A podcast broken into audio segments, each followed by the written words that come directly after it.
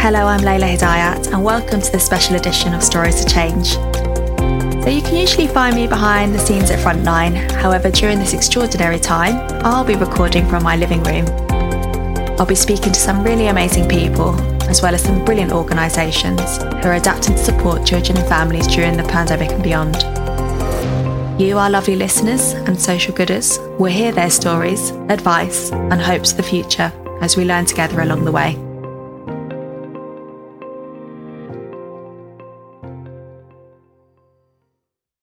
Hi everyone. So this week I spoke to Amy Hardacre from Settle. And Settle is a charity that supports young people as they move into their first independent home. Amy spoke about how, in record time, they've moved their outreach program to a fully remote service. She talks about how a check in tool is helping them to better address the needs of their young people who may be living alone during lockdown or finding it difficult to access food or basic amenities. Finally, Amy also shares her thoughts about how video calling may open up the number and types of young people that Settle can reach through their program. So I hope you enjoy the listen and I look forward to hearing your comments. Speak to you soon. How have you been? How's your week been, Amy? Yeah, um, yeah, I'm good. So you celebrated a birthday recently, didn't you, during lockdown? I did. Yeah. What did you do? It was um, it was quite good actually. I don't um, I don't normally do much for my birthday anyway, um, but it, yeah, it was it was nice. I was still working, so so in the morning we did like our state sanctioned exercise, went went for a walk, which was really nice. Um, and then in the evening we watched One Man, Two Guvnors because National Theatre are, are doing um, kind yeah. of a live stream each week. Yeah, and that was really good. So taking you back, I guess tell us a little bit more about you. What what led you to work for Settle and I, I guess in, in that in that sector? I think um, a lot of time prevention programs can can be put to the side um, whereas it's it's nice to to be working working in that area and I really I really enjoy the the frontline element um, it really helps me to to understand the the lives of the young people that that Settle's here to support. And also I um I just find that you or that I learn so much from from the young people. So I guess I cha- challenge some of the things that um that that I you know I, I might think or I've always done something in one way and then they they might they might show you a, a different way that that makes more sense for them and then you're like oh actually I've never thought about doing it like that. That's that's like a really great way of approaching this and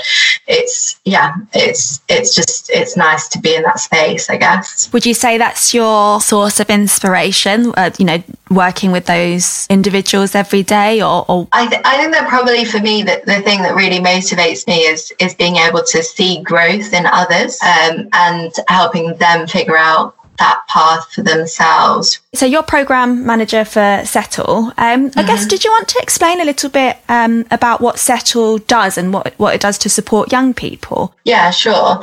So um, Settle's a charity, um, and our mission is to reduce youth homelessness, um, and we do that by supporting young people who are at higher risk of homelessness, um, and we support them as they move into their first independent home. Um, so this means that we work with quite a lot of young people who might have had experience with the care system. They might be single parents, um, or um, they might be individuals with experience of the criminal justice system. And this is such an important time, isn't it? You know, you mentioned care leavers there, for example, and receiving that support while they're leaving the system, uh, moving into an independent home, and yeah, I guess Settle plays such an important role.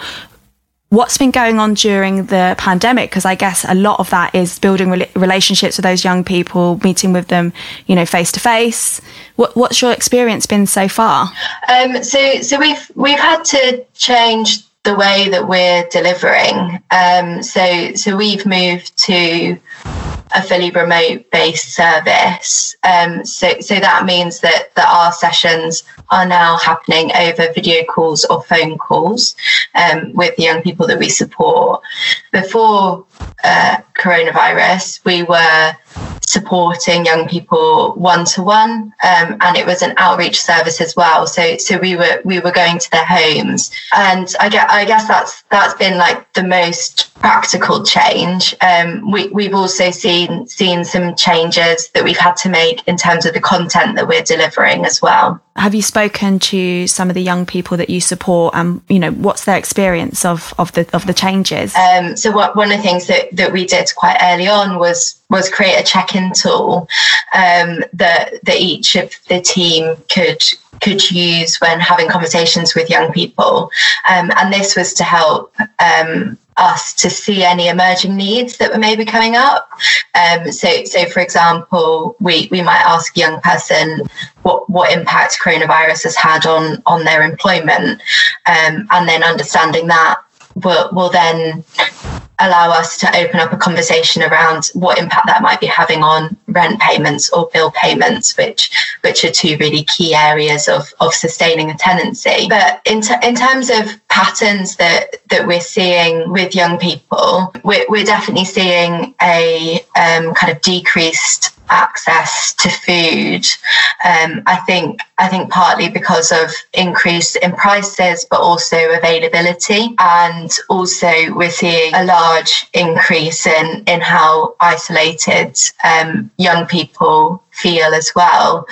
A, a, lot of the young people that we work with live completely by themselves. Know, in, in some circumstances, they, they might be living completely by themselves without like full sets of furniture. So, so for example, they they might not have have a, a sofa or a table. It might it might be that what they've got in their flat are white goods and and a bed or something like that. So, so I think um, for them, this situation can can look quite different. And have you been working with any other um, charities, I guess, to support those young people in different ways. So, for example, if their their need is to get medical assistance, or if their need is to get some furniture in their house, or um, get food delivered, is there any collaboration that you're doing at the moment, which was, I guess, different from before? Um, so we're we're definitely working with more food banks than than we were before. That's been a really important uh, resource and service for, for the young people that, that we work with. And I've been really impressed to see how how flexible lots of the food banks are being as well. So previously, you you would usually need to be able to give a young person or, or a person that's accessing a food bank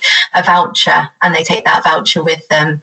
Um, and that's usually done in physical copy. Um, whereas now it's possible just to to, to send an email, give give the young, give the person's name, um, and then they can they can access the food bank from there, which which has been has been really helpful. Um, and in, ter- in terms of, of other services, a big bit of the of the Settle program is working with young people to apply for grants to get furnishings or things like that, or if they're starting a university course, for example, we, we might help them apply for somewhere where they could get some funds to, to enable them to get a laptop or things like that that they'll need for their study. And we, we have seen a decrease in in some places being able to to give grants at the moment. Um, so so that's that's still something that that we're we're working through at the moment. And so, taking you back a little bit to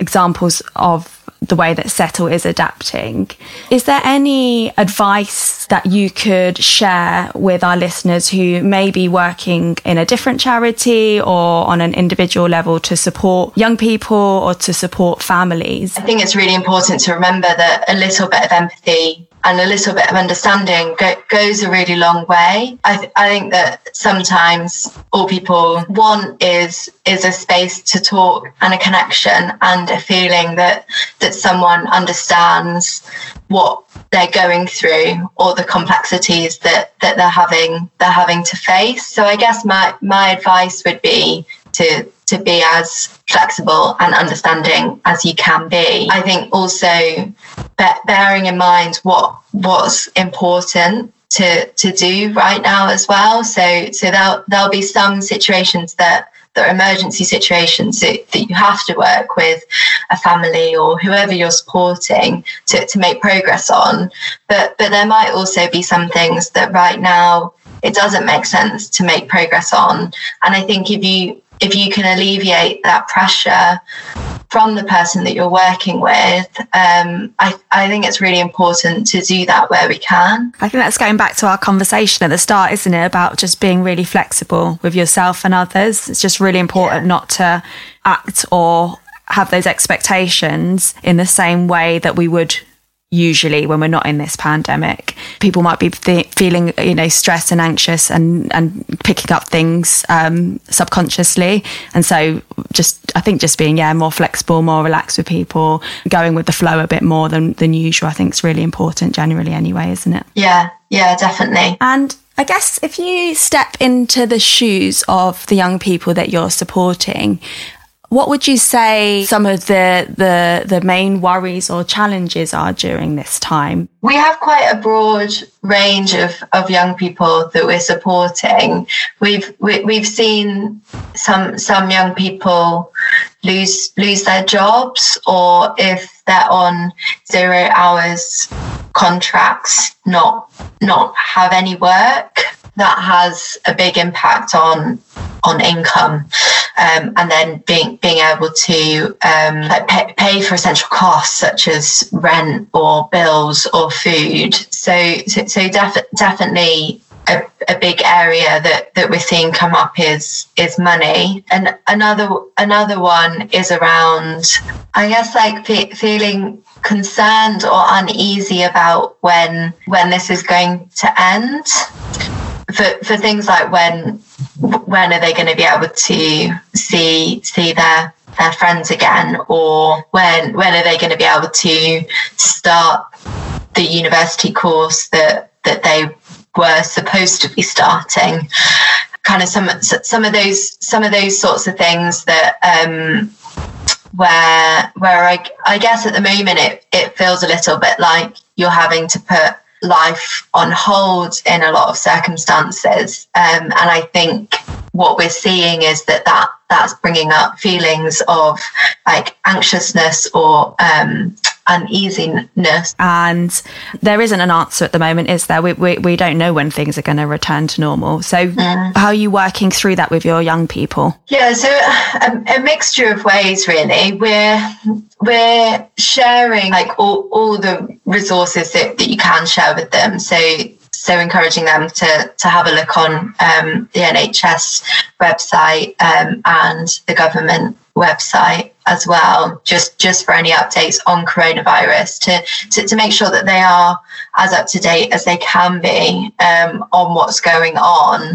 Um, and I guess just try, trying to make sure that the, the sources that, that are being shared with them are reputable. We're seeing lots of young people getting uh, getting their information from, from things like social media, and and whilst like bits of social media is is amazing and incredibly helpful, especially in times like this. Um, it can also be a way for uh, misinformation to to spread really really quickly. Co- coming back to just just being being there um, and letting them know that we're going to be checking in with them on a regular basis and also try, trying to focus on on the practical things with them as well that, that is possible for for us to do.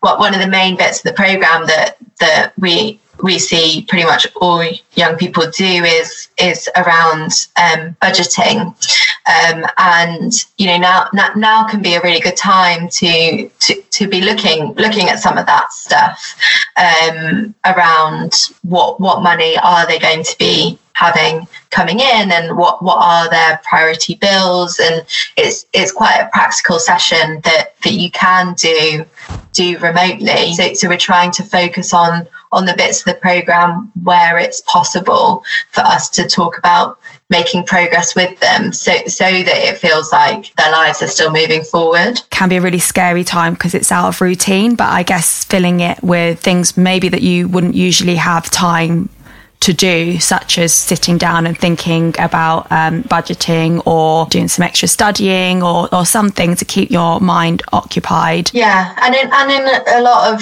circumstances where our our team might be one of the few people that the young people that we're working with will will be speaking to, which is which is why it's it's really important for, for us to like focusing on their welfare more than ever, really, um, because that it, it may be that their support network is um, is is smaller and um, might might have been reduced as a result of of this pandemic as well, to, depending on what the um, what what their relationships looked like before this.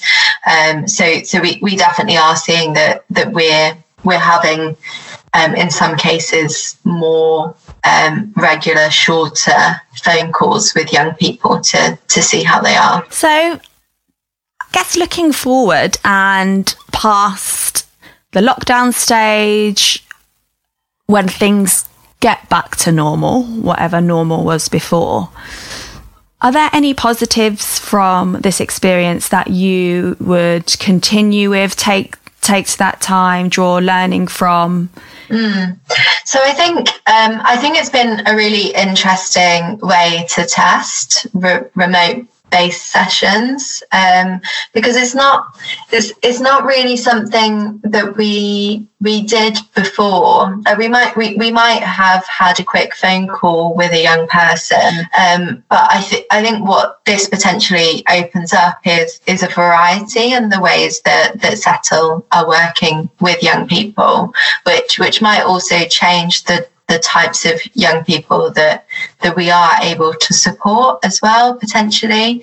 Um, so, so, so a, a, good example might might be someone who, who who is experiencing difficulties with their with their mental health, and they might be finding it hard to leave their property, or even they might feel really uncomfortable about having someone go to their property as well. Um, it, it might be that that when when things when we're able to start doing face-to-face visits again it, it might be that that a young person doesn't need a face-to-face visit once a week. It might be that that they need one of those every other week and then a phone call on on the other weeks or remote based session or something like that which which would then just add a little bit more diversity to to the way that we're working. Um, and hopefully would would enable us to to work with a broader range of young people, but also potentially may, maybe more young people with with the reduction in travel. I de- I definitely do think that we we are keen not to lose the face to face working completely because it's it's a really important part of being able to to build a relationship with someone, um, but also a, a really important part of different elements of our program as well. Um, it's interesting, isn't it? Because people would have had a lot of time spent using the the technology and getting used to it, but also missing those kind of seeing people's face to face, building those relationships. So it's it's interesting after the the lockdown wh- which way it's going to go. With regards to, I guess, Settle itself, and you're quite a small team, aren't you, at the moment? Mm. Do you think there'll be any learning from how you're operating at the moment that you'll take? Yeah, yeah, it's a good question. Um, I mean, a lot of so so I manage a team of of five, um, and they're, they're they're the team that are doing the di- direct work with with young people, um, which, which means that that they were out and about a lot before anyway. So it has been really helpful to to have like a refresher or a reminder that that not every meeting has to be done in person. Um, and we've been doing um, some of our like brainstorming sessions on um, on a platform called Miro which is like a post-it note based platform um, and it was it was quite a fun interactive way of doing things so so I could definitely imagine that that we'd we'd we'd be more flexible or more more open to to different meetings happening um, remotely Final thought What are your hopes for the future after we've reached the, the normal? What, what are your hopes for that time? I think that this pandemic has really brought it home how important it is to have a place to call home that's safe and stable. Um, so, so I'd really like to see that continue, um, and for that to be sustained through more like investment in preventative services like Settle and and other organisations that that are also doing fantastic work. And what's the first thing you think you'll do when we get out of lockdown? Mm, what's the first thing that I'll do? If it was safe, I'd really like to go into the countryside somewhere and go and go on a long walk. That sounds delightful. Thank you so much for your um, time, and we wish you the best of luck. Thanks, Layla.